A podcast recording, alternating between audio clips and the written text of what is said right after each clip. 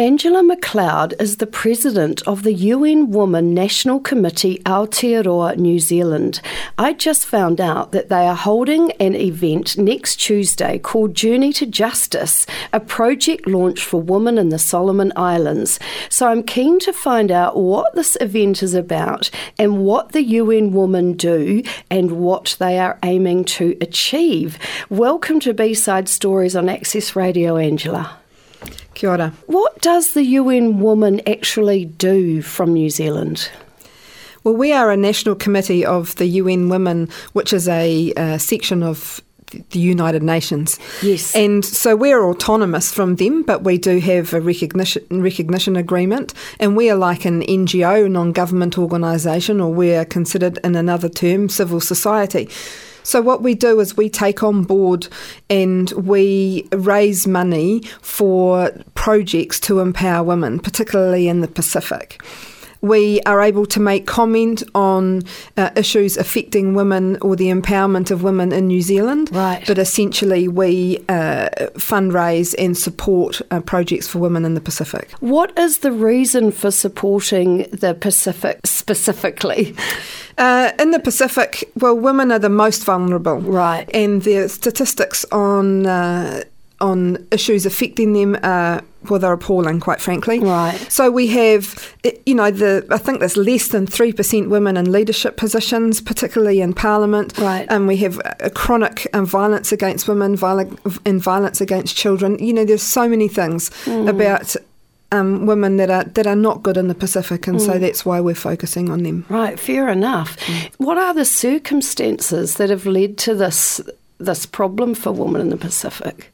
Um, partly it's cultural. Um, Yeah. Partly it's colonisation and the effect of. Okay. Um, partly it's economic. Um, certainly, climate change has a lot to do now with, um, you know, women are the most vulnerable in, in climate change disasters, those sorts of things. Mm, mm. Well, that get, gets a bit too much to bear, really, doesn't it? Mm-hmm. So now you've got an event coming up next Tuesday. As I mentioned, I just found out about it. Journey to Justice project launch. So, what is it you're aiming to do with the project?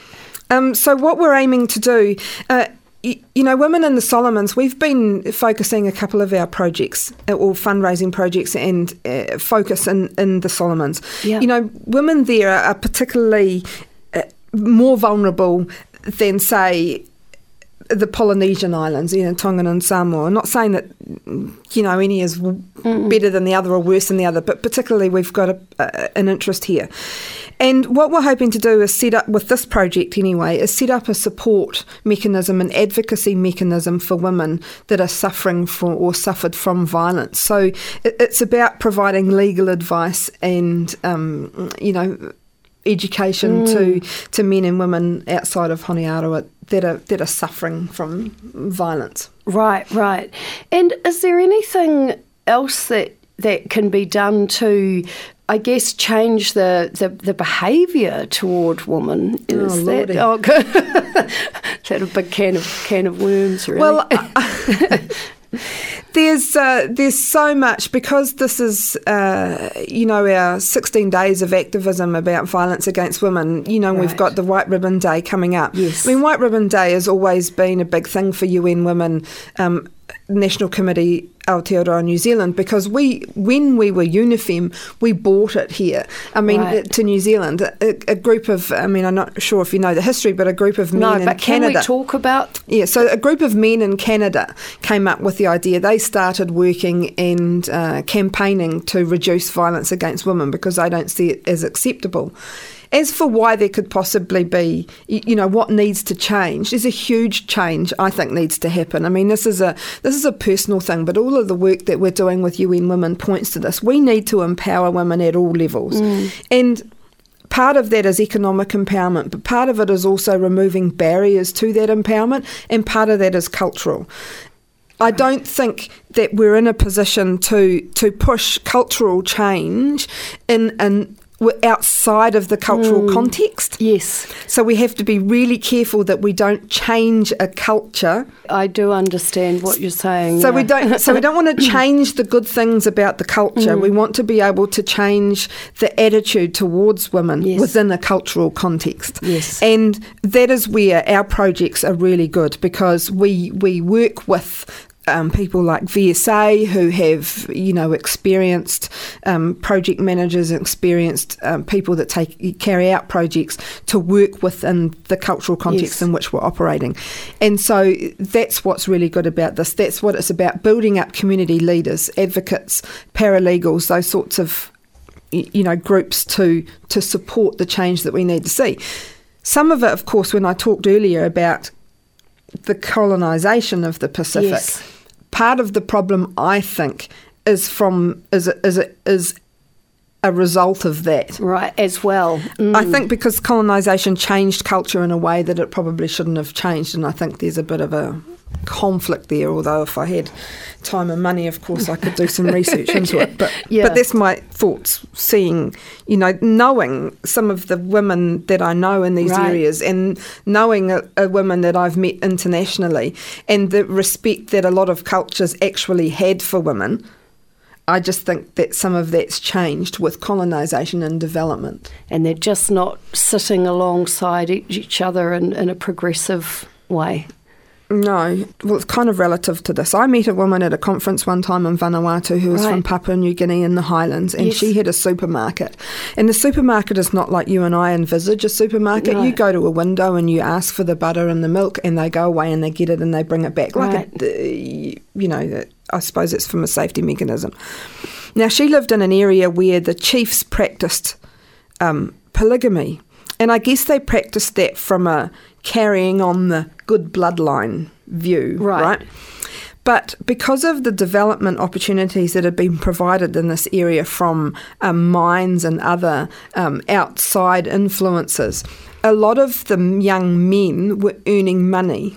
And they were earning money and they were then building up their um, their power base kind of thing. And instead of that whole cultural chiefly context, they were they were feeling more in power because they had money from Right.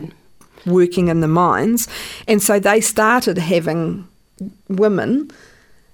More women Yes. practicing polygamy, but they were also violent with it Right. whereas the chiefs weren't necessarily that way because Mm. it was more of a you know nice thing to do to be carrying on your bloodline Mm. and what she her husband was violent and she was building up the supermarket to go and she was going to open another supermarket in another province to leave him Wow. and to me, that's the bad thing about some of so-called development. The culture, the change, the culture was changing because of the money those men were earning. There wasn't any work around keeping the cultural context, Yes. and therefore women and children safe. Yes. And money, yes, money becoming the empowerer as opposed to the tradition and yeah. the culture. Absolutely. Yeah. Are you meeting a lot of women that have similar stories to the one you've just told?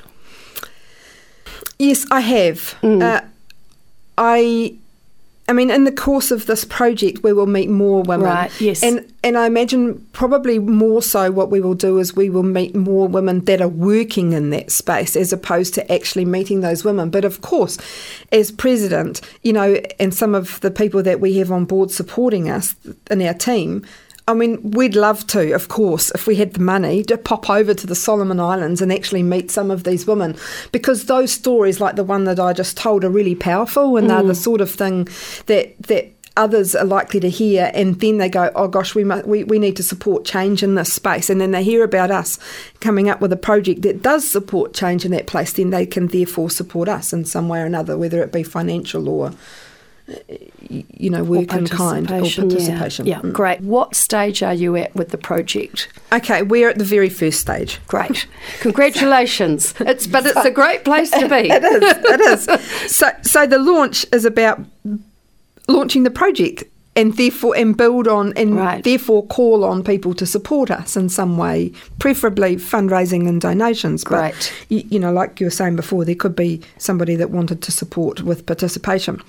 In the first instance, what we're trying to do, what we want to do, is build up ten to fifteen community leaders, um, and they'll be trained to serve as advocates and paralegals. Right, great. And then, I mean, what the good thing about these projects is that they, well, they need to build on over time. But if we start them off, then the communities can kind of like get involved and build on them. So um, we will work with the community organisations in the Solomons Right. and the service providers that are already there to identify those community leaders that we can train. And then um, it will be piloted in two provinces and then expand to other areas. So hopefully we can benefit 100 women. Wow, that's awesome. year. Mm. And of course, it, it has that ripple effect out Mm-hmm. into communities, even to uh, create some hope, Mm. I guess, for people as well that feel like they're stuck. With the event, um, so you've got some quite interesting people talking, and you have you mentioned you have a relationship with the VSA. Mm-hmm. Um, also, a woman called Nina Nawalo Nawalowalo. She's got quite a unique way of helping women heal from the abuse. Can you share with our listeners what she does? Okay, so Nina is the artistic director of the Conch and director of stages of change in the Solomon Islands. Right. So I think that's a neat way, Yeah. actually, because you know there are so many different ways that we can empower women, and this is this is a really Mm. unique but uh, fairly powerful. And I'm so looking forward to hearing Yeah. how she does it and the effects of it. So So is she coming to Wellington for this event? yes, she is. Wow. I've seen the white ribbon posters around town, Mm-hmm. but your event is also on the 25th of November, which I found out is the International Day for the Elimination of Violence Against Women. It is.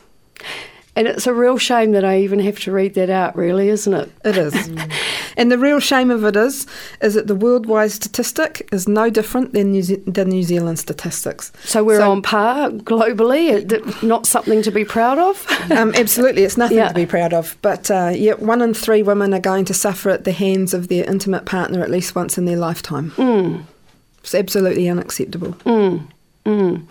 Angela, how have you come to be involved with UN Women? Well, I've had a little history of being involved in, in advocating for, for change. Great. Uh, I was involved with Trade Aid for some time. Okay. And uh, on their national council, it doesn't exist in, in the format it was when I was Right, involved. right, yep. Um, but so I was involved with the education programs back then, and uh, then I moved into working with uh, the Upper Hutt um, Business and Professional Women's Club Great. which is part of the New Zealand Federation of Business and Professional Women. So I've been involved with them for some time and was president and being involved with, you know, particularly issues uh, involving, you know, women in New Zealand and an advocate for women. And, you know, I'm involved several other bits and pieces or several other groups. The Pay Equity Challenge Coalition, I'm the media spokesperson for them, so I'm involved in really driving for a reduction of the gender pay gap.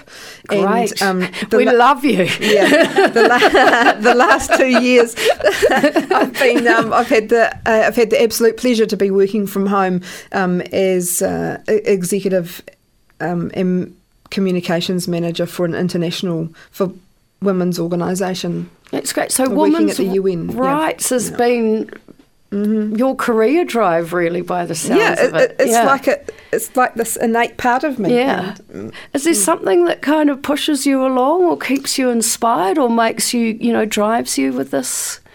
Well, I just think it's a huge injustice how we treat Mm. our women. And I say we because it's we as a society. Yes. And uh, I don't know, we just we just need we need to be able to stand up and support and advocate for them. And I know that there are different you know, there are different people and there are different needs and different skill sets in the society. So not everybody is going to be able to have the ability as I do to be able to advocate for women. But there are lots of us. That's Um, and the, you know there are, there are quite a few groups and I just think there actually there are a lot of women's groups that are working for the empowerment of women in some way or another, and I think that it's part of this whole patriarchy and patriarchal society where we're actually not given the airtime. So you know we really do appreciate being able to have the airtime today. But mm. you, know mainstream media, for instance, this morning I was watching um, mainstream media, and you know we've just had a G twenty in Brisbane. Yes gender equality was actually on the agenda. Didn't know that. See? and yeah. there's a problem in itself. Mm.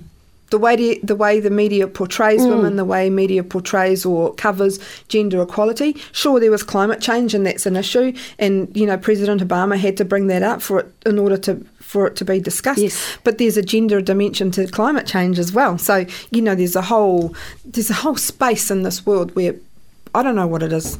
Which is gender equality is just not talked about. Yeah. And so there's lots of us out there trying our best to to advocate on behalf of women. What do you think as New Zealanders we can do just in our everyday or, or what's an awareness we can have around equality for women?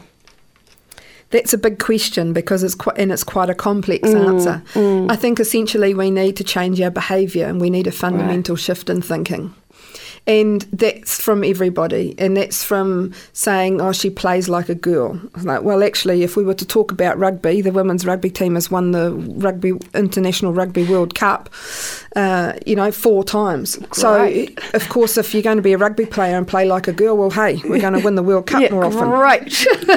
so, yes, um, they you know what? become quite a scary Actually, thing. and know? cricket is the same. You just yes. have a look at our women's cricket team. We're far more successful on the international stage than our men are. So, you know, that, that's just that's a start. It's about a change in language. Mm. You know, and I think that we all need to actually mm. stop and take a look at ourselves and you know, and actually think about it when we go and say something like that, or what did we actually mean by that? You, you know, so so that's part of I mean, it's just a huge topic. I mean, it's a huge question, a huge oh, topic. But there's a start. But there is a great start. Look at our language. Can I let you tell the listeners what else you are doing?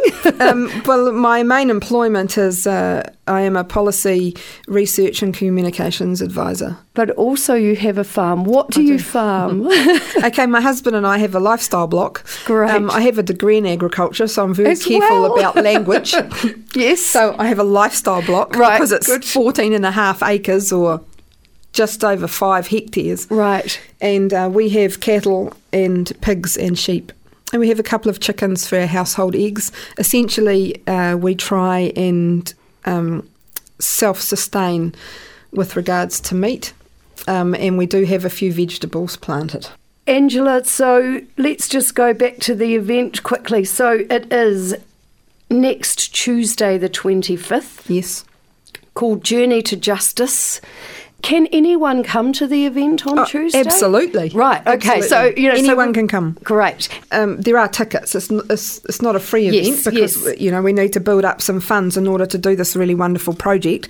So uh, the, you can have a look on our website unwomen.org.nz, or um, you can go to event. Find it's quite a big name. Yes. So you can go to eventfinda.co.nz backslash 2014 backslash Journey to Justice Project Launch Cocktail. Great. Or you can go into the UN Women's website and click on the link. Angela McLeod, thank you so much for coming in. There are many more questions to ask you, but I know you've got a busy day. Thank you. You're welcome. Kia ora.